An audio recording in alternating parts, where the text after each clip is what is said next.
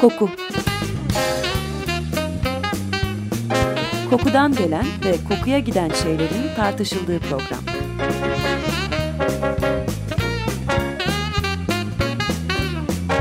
Hazırlayan ve sunan Vedat Ozan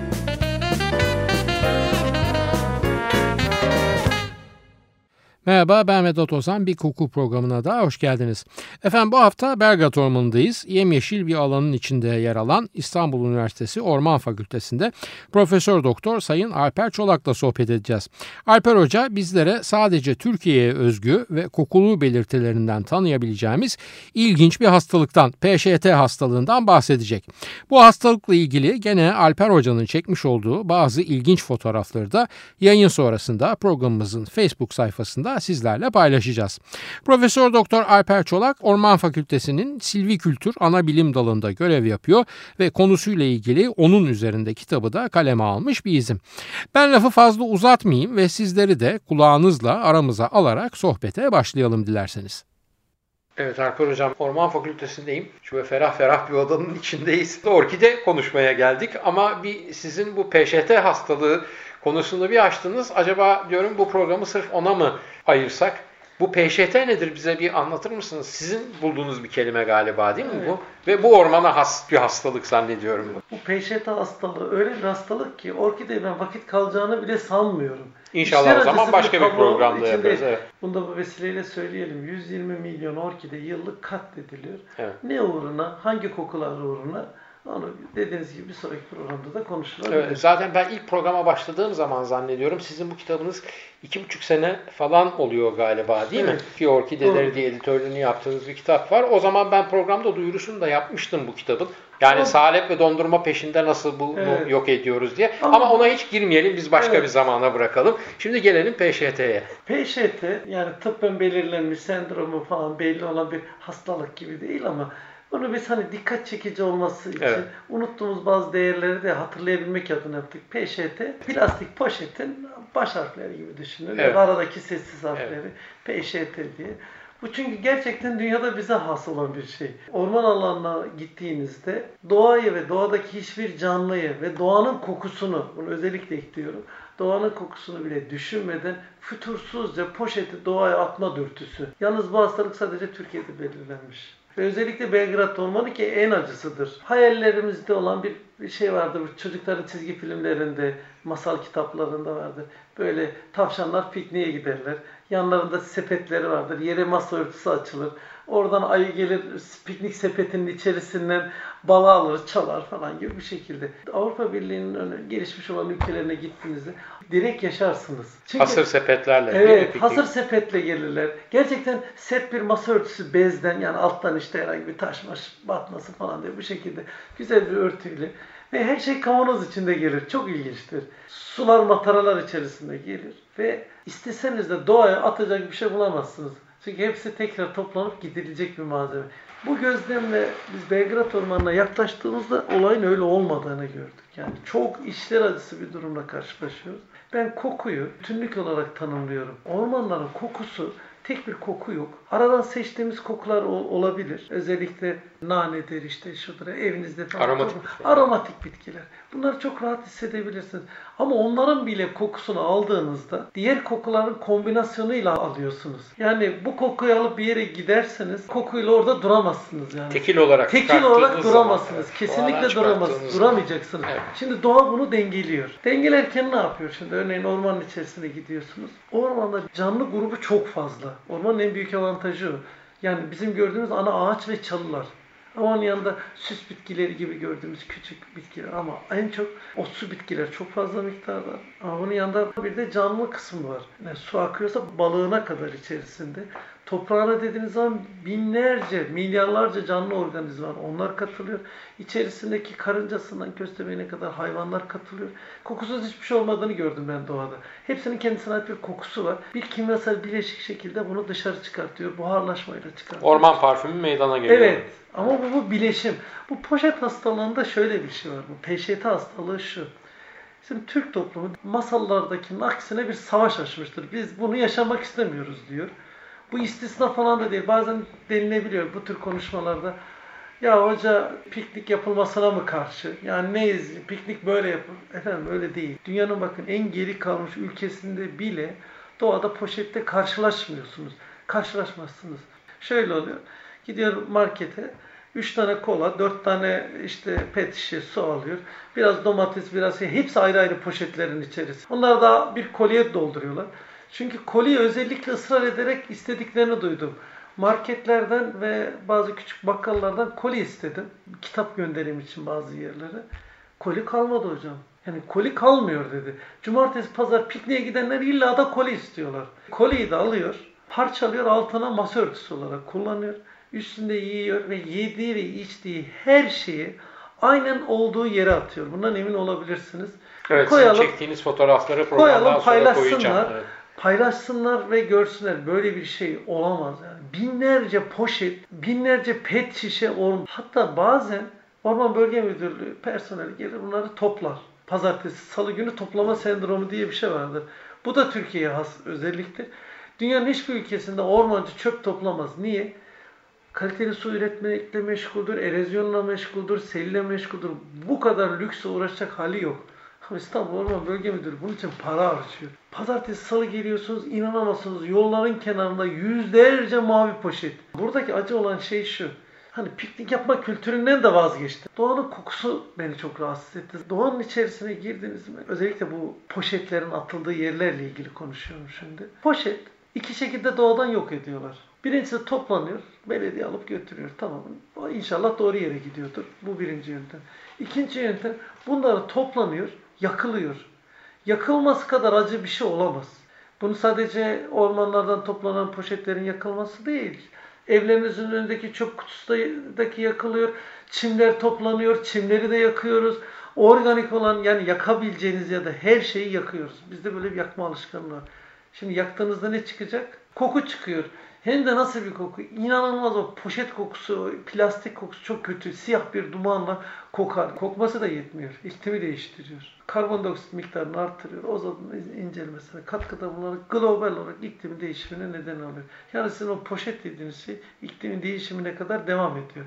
Şimdi biz yine geri dönelim ormana. Yani yakılmadığını farz ettiğimiz alternatife gidelim.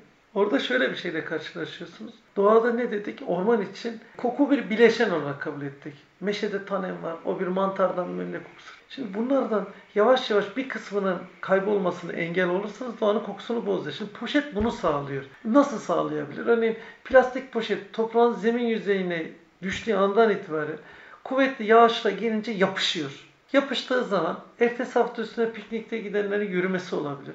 Ya da ağaçların sonbaharda yaprakta dökülmesiyle basınçla onun altında kalır. Kalmasının bir sakıncası var. Doğa kirliliğinden de vazgeçtim ben yine. Bakın doğa kirlensin. Ondan da vazgeçtim. Bunun altında toprağın en üst kısmını biz canlı kısım diyoruz. En üst kısmı en 1, 1 ile 5 santimlik 10 santimlik kısmı. Demin bahsettiğiniz humus. Evet buna humus deniyor. 1 gram humus alırsanız yani toprağın üst tabakasındaki toprak aslında. 1 milyara yakın mikroorganizma var içerisinde. Ama bu mikroorganizma her şeyi yapıyor. Hani bir tohumunuz düşer. Onun kabuğunu çatlamasına, çürümesine neden olur. Yoksa ağaçlardan düşen bu yapraklar, dallar her böyle yığılır giderdi.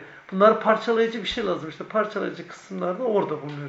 Bu mikroorganizmalar bu işi Demin yapıyor. bir örnek vermiştiniz. O tohumu gelip masamın üstüne koyduğum Evet. zaman neden oradan bir bitki büyümüyor Tabii örneğin diye. şimdi örneğin Belgrad Ormanı'nın ana sembollerinden biri meşedir. Evet. Hatta bizim fakültenin, Orman Bakanlığı, şeyin, e, Orman Genel Müdürlüğü'nün amblemi de meşedir. Meşe tohumunu koyun şuraya. Yıllarca dursun, 50 yıl dursun masanızın üstünde. Torunlarınıza kadar miras kalır. Ne parçalar ne çürür. Ormanda toprağa düştü, yani humus dediğiniz şeyin üstüne düştüğü andan itibaren bir sene sonra gittiğinizde orada ye- yeni bir meşenin dünyaya geldiğini Çünkü görürsünüz. o mikroorganizmalar onu parçalıyor. Şimdi, peki ne yapıyor bu mikroorganizmalar? Parçalarken bir ayrışma dediğimiz hani o ayrışma sırasında koku meydana getiriyor.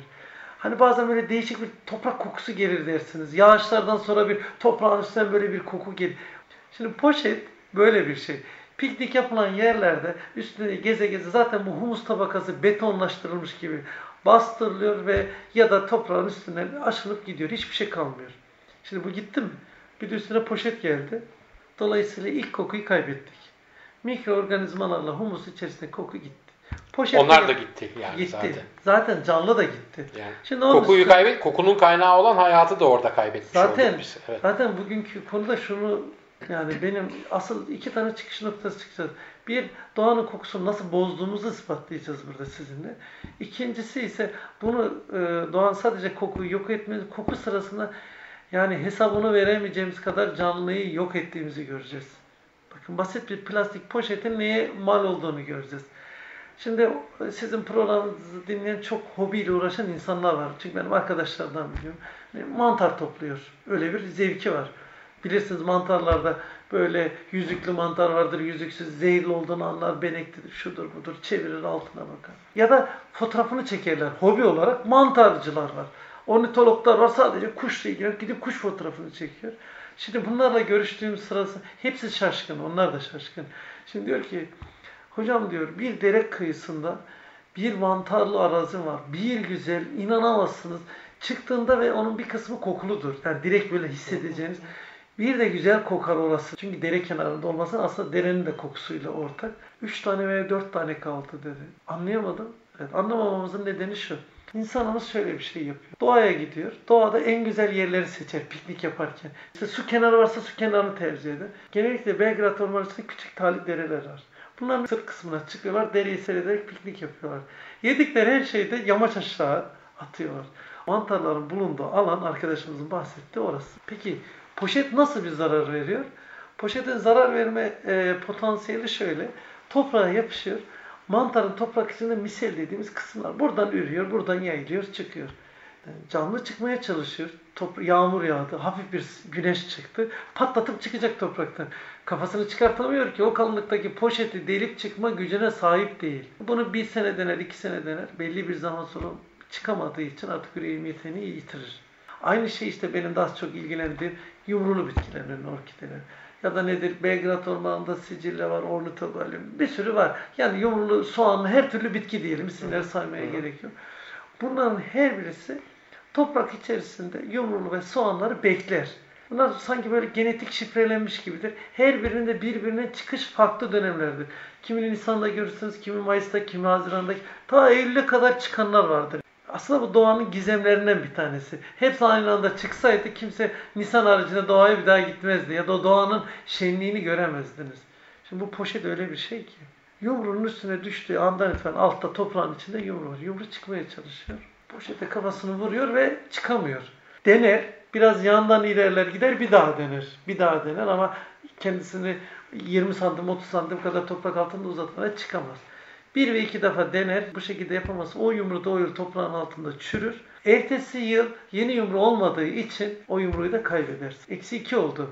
Demin mantarları kaybettik. Şimdi yumrulu bitkileri kaybettik. Soğanlı bitkileri. Bunların içerisinde şunlar var. Türkiye ilginç bir ülke. Niye? Coğrafi kuşak olarak 3 tane farklı fito rejyonu yani bitki rejyonu buluşma noktasında. Dünyanın en önemli noktalarının Avrupa Birliği'nin pek çok ülkesindeki bilim adamları özellikle farmakologların gözü hep Türkiye'dedir. Nedeni şu, yaklaşık 10 bine yakın bitki türümüz olduğunu farz edelim kaba rakam. Bunun üçte biri endemik. Endemiğin anlamı yalnızca ülkemizde var. Bunların da önemli bir kısmı yumrulu ve soğanlı bitkiler. Diğer bitkiler tohumları çok uzaklara uçar, gider, konar, çimlenir, çıkar. Poşet zarar vermeyecek. Ama bu tür eğer o da bir endemikse ve ender olarak varsa ülkeniz o poşet gitti, bitti. Bu endemik dediğimiz bazen hatta son iki ay içinde falan da gördüm. Yurt dışına kaçırırken falan Evet, bazı örneğin şeylerini yakalamışlar. Ters laleler yakalandı. Mi Erzurum'dan giden Değil mi? Hollandalılar götürürken gümrükte yakalandı. Evet. İyi ki bu konuyu açtınız. Anlamadığım bir şey size hem soracağım hem cevaplayacağım. Yani kendim sor. Efendim Türkiye'de bitki kaçakçılığı yapılıyor. İşte 2000 tane yumru ters lale en- hem de endemikmiş. Türkiye'den çıkarılırken yakalandı. Basın öyle bir yazıyor ki ya da insanlar öyle. E, uluslararası kanunlara göre bu yasak. Ve bunu yapan hiç kimseyi de kimsenin tavsif etme diye bir şey olamaz yani. Sizin kendi ülkenizden bir ürün çalınıyor. Her ülkede de yasak bu. Tamam. Ama inanılmayan bir şey. Ben öyle bir Türkiye Cumhuriyeti vatandaşı olarak diyorum ki her yıl 120 milyon orkidenin yumrusu katlediliyor. 5 yıl içinde de artık bir daha göremeyeceksiniz. Bununla ilgili hiçbir yasak yok. Hiçbir şey yapamıyorsunuz. Olabilir mi? Niye? Çünkü şöyle bir kanunumuz var. Sınır ötesine çıkan her şey gümrükten çıkan yasak olduğu için medyatik. Orkidenin Yaka- de ihracatı yasak zannediyorum Hayır. değil mi? Tüm bitkiler için yasak aslında. bitkiler onlar. için yani yasak. hayır yumrulu şey ya da tehlikeli. Yani Ama dışarı götüremezsiniz ama burada sen kendi kurutabilirsiniz. katledebilirsiniz. Yani bunu anlayamıyorum. Şimdi sizin söylediğiniz gibi işte ben iddia ediyorum şu çöp poşetleri bile endemik bir sürü soğanlı, yumrulu bitkileri yok ediyor. Yani bununla ilgili bir e, şey düşünülmüyor. Bir ceza yaptırma herhangi bir şeysi yok. Ama kötü bir şey yapılan onu tavsiye etmiyorum. Sınırda yakalandığında ülkede lale kalmadı. Senin ülkende bakın yakalanan 2500 tane yumru yakalamış farklı türlerden. 2000 ne? Yıllık 120 milyonu sadece bir orkide için söylüyorum. Diğer türleri söylemiyorum bile. Karşılaştırma insan yani azıcık vicdanına el koymalı. Sahipleneceksek bu ülkenin doğasını hep birlikte sahiplenmeliyiz. Yumru bitkilerin çoğu genellikle çok güzel çiçek açıyor. Bir poşet bile onu yok edebiliyor. Peki yok etti. E bunların kokusu ne oldu? Onlar da gitti mi? Şimdi bir grup daha kaybettik. Mantarlar gitti. Yumrulu soğanlı bitkilerin bir kısmını gitti. Ormanın kompozisyon kokusunu yavaş yavaş ama azaltıyoruz. azaltıyoruz. Bakalım ne hale gelecek. Sonra siz canlı olarak motosikletinize atlayıp gidip orada koklatacağım. Bakın farkını hissedeceksiniz. Peki ne oldu? Poşetler atıldı. Genellikle yamaç aşağı dediğim gibi o dere, çukur yerlere atılıyorlar. Ya da bir kısım şeyler var. Onları zaten hiç anlamıyorum. Kendi gözlemlerim var. Hatta video çekimlerini de yaptım. Adam tutuyor poşeti alıyor. Çöpünü toplamış. Aa diyorum ne güzel. Bir tane çıktı. İçine hani çöpünü, poşet, pisliğini almış gidiyor diyorsunuz. Adam geçerken o da dere içine fırlatıyor. Yani yaptığı yeri toplamış ama piknik yaptığı yeri götürüp atıyor o da bir yere. Şimdi bu dere yakınlarına atılan şeylerin çoğu derenin içerisi görünmüyor. Plastik, poşet ve çöpten görünmüyor.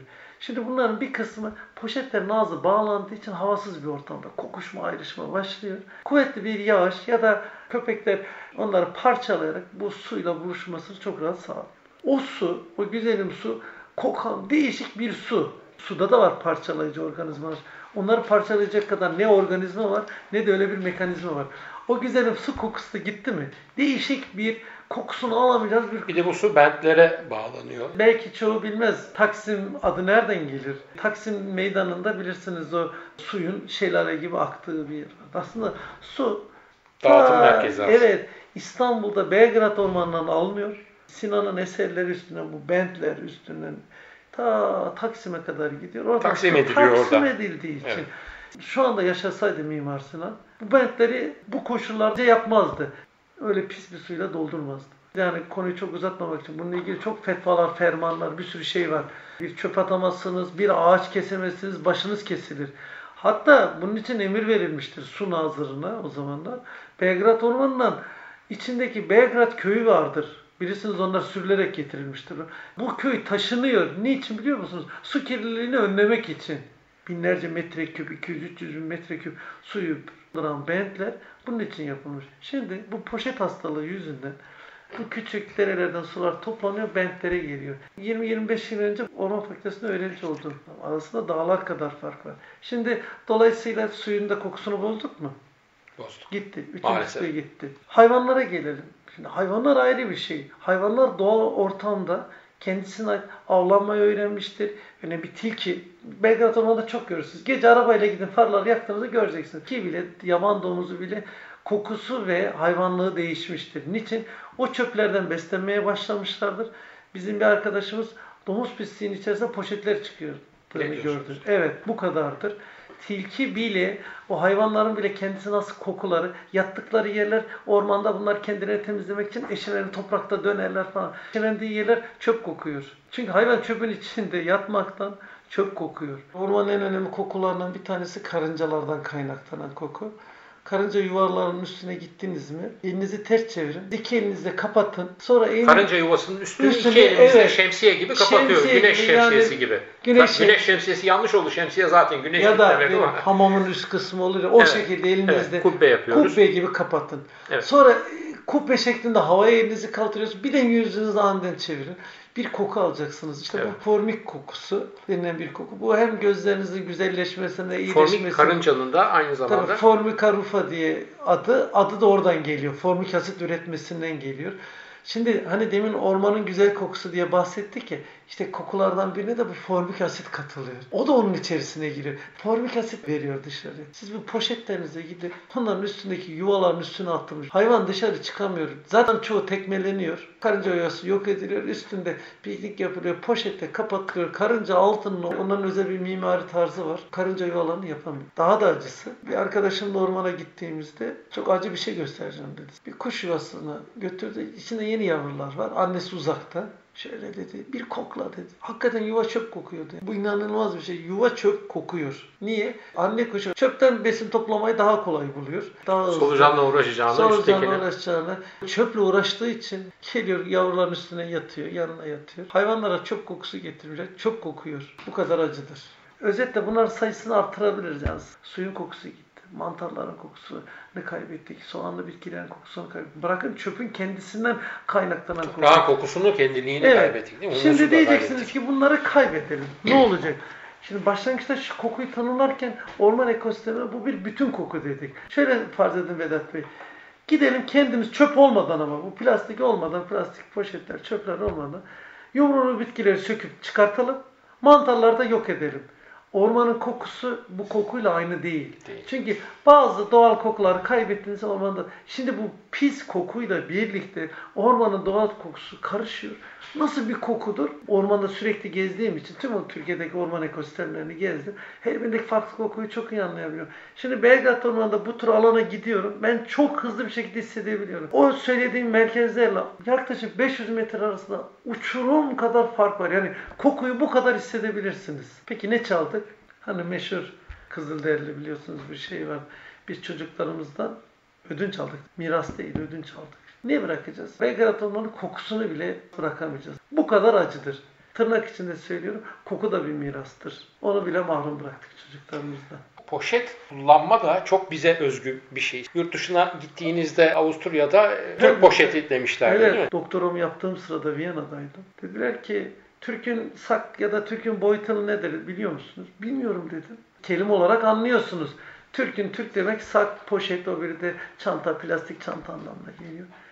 Dediler ki Viyana'nın caddesine çıkın yaklaşık 100 bine yakın Türk var Viyana'da. 1 milyon, 1 milyon 200 bin nüfus var işte Viyana'nın. Ne kadar ki poşetli insan varsa hepsi Türktür. Dikkat edin dediler bize. Çünkü dediler biz bunu sizden vazgeçirtemedik. Çünkü Viyana'nın şöyle bir özelliği var. Ormandan gelen doğal su tamamıyla aynen musluğunuzdan akar.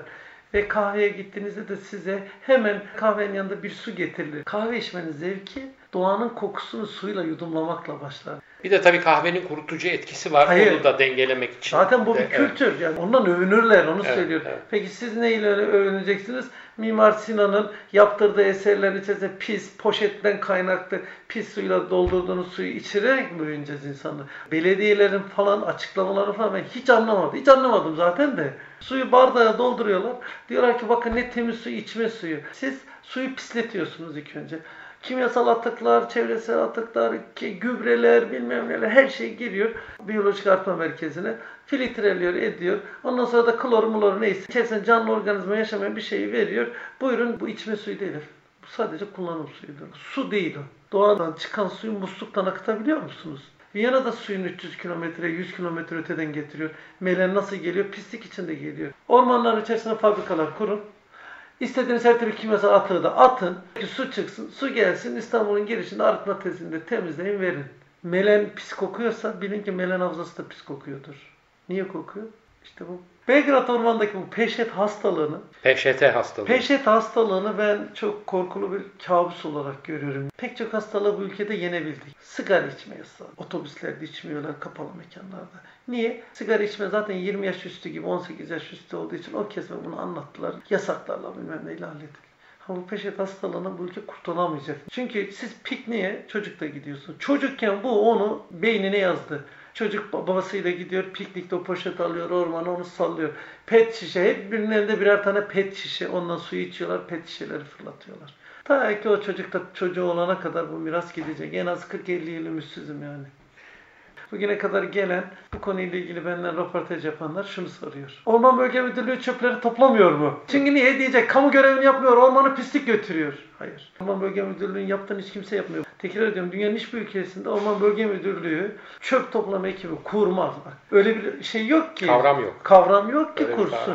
Hocam bu arada biz bu sohbet sırasında bir endemik tür daha keşfettik. Size Avusturya'da söylenen poşetli Türk denilen, burada da bu Bergaz Ormanı'ndaki en güzel yerlere poşetlerini bırakarak gidenlerin ben çok insan olduğuna inanmıyorum. Bunların ağacın gövdesinden çıkarttığımız kalas çıkartırız veya odun çıkartırız. Bunların farklı bir tür odun olduklarını düşünüyorum. Bu da sadece bizde olduğuna göre herhalde bunlar da endemik Ama- bir türdür diyorum yani. Vedat Bey, onda da şöyle bir şey var. Ben endemik olduğunu inanmıyorum. Şimdi endemik şu, sadece belli bir yerde olacak ve genelde bunların sayılar azdır. Burada Milli Parklar Müdürlüğü diye bir müdürlük var, Doğa Koruma Milli Parklar. Onlar piknik yerlerine Sırf onların oradan resmi kayıtlara göre yaz döneminde her ay 20-30 bin araç giriyor. Her birinde 4 kişi olsa 80-100 bin kişi giriyor. Siz yani 100 bin 6 ile çarpın ne yapar? 600-700 bin tane kalastan bahsediyorsunuz. E, endemik ama yani. Yani sonuçta- o, o doğru olabilir. Gurur evet. duymamız Endemik ama gerekebilir yani. şey- evet sayısı fazla endemik. evet doğru. doğru. Hocam çok teşekkür ederim. Sizin hassasiyetlerinizi takip ediyorum ben zaten. İnşallah ileride bir orkideler üzerine de ayrıca ve özel olarak program yaparız. Sonra bir kitabınız daha çıkacak sizin. Turbalıklar. Evet, turbalıklarla ilgili 3-4 ay sonra. O konuda da çok fazla bilgi olduğunu zannetmiyorum. Peki çok Yani teşekkür bu ediyorum zevkli, hocam. e, Ee, inşallah ileride çok tekrar teşekkür- buluşmak üzere Çok diyorum. sağ olun. Sizlere de iyi günler. Evet bize ayırdığı vakit ve paylaştığı bilgiler için Sayın Profesör Alper Çolak'a bir kez daha teşekkür ediyorum. Kayıtta da dediğim gibi ileride inşallah kendisiyle başka konularda da söyleşmeye çalışacağız. Bu yayınımızda adı geçen PŞT hastalığına ilişkin görselleri az sonra facebook.com Taksim Vedat Ozan Koku adresinde de görebilir. Yorum ve sorularınızı oraya da yazabilirsiniz.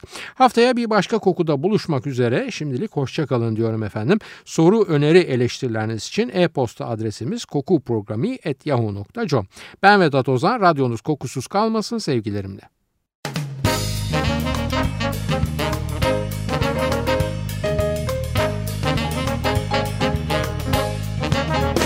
Koku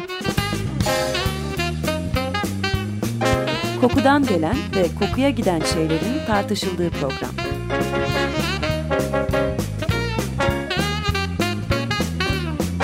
Hazırlayan ve sunan Vedat Ozan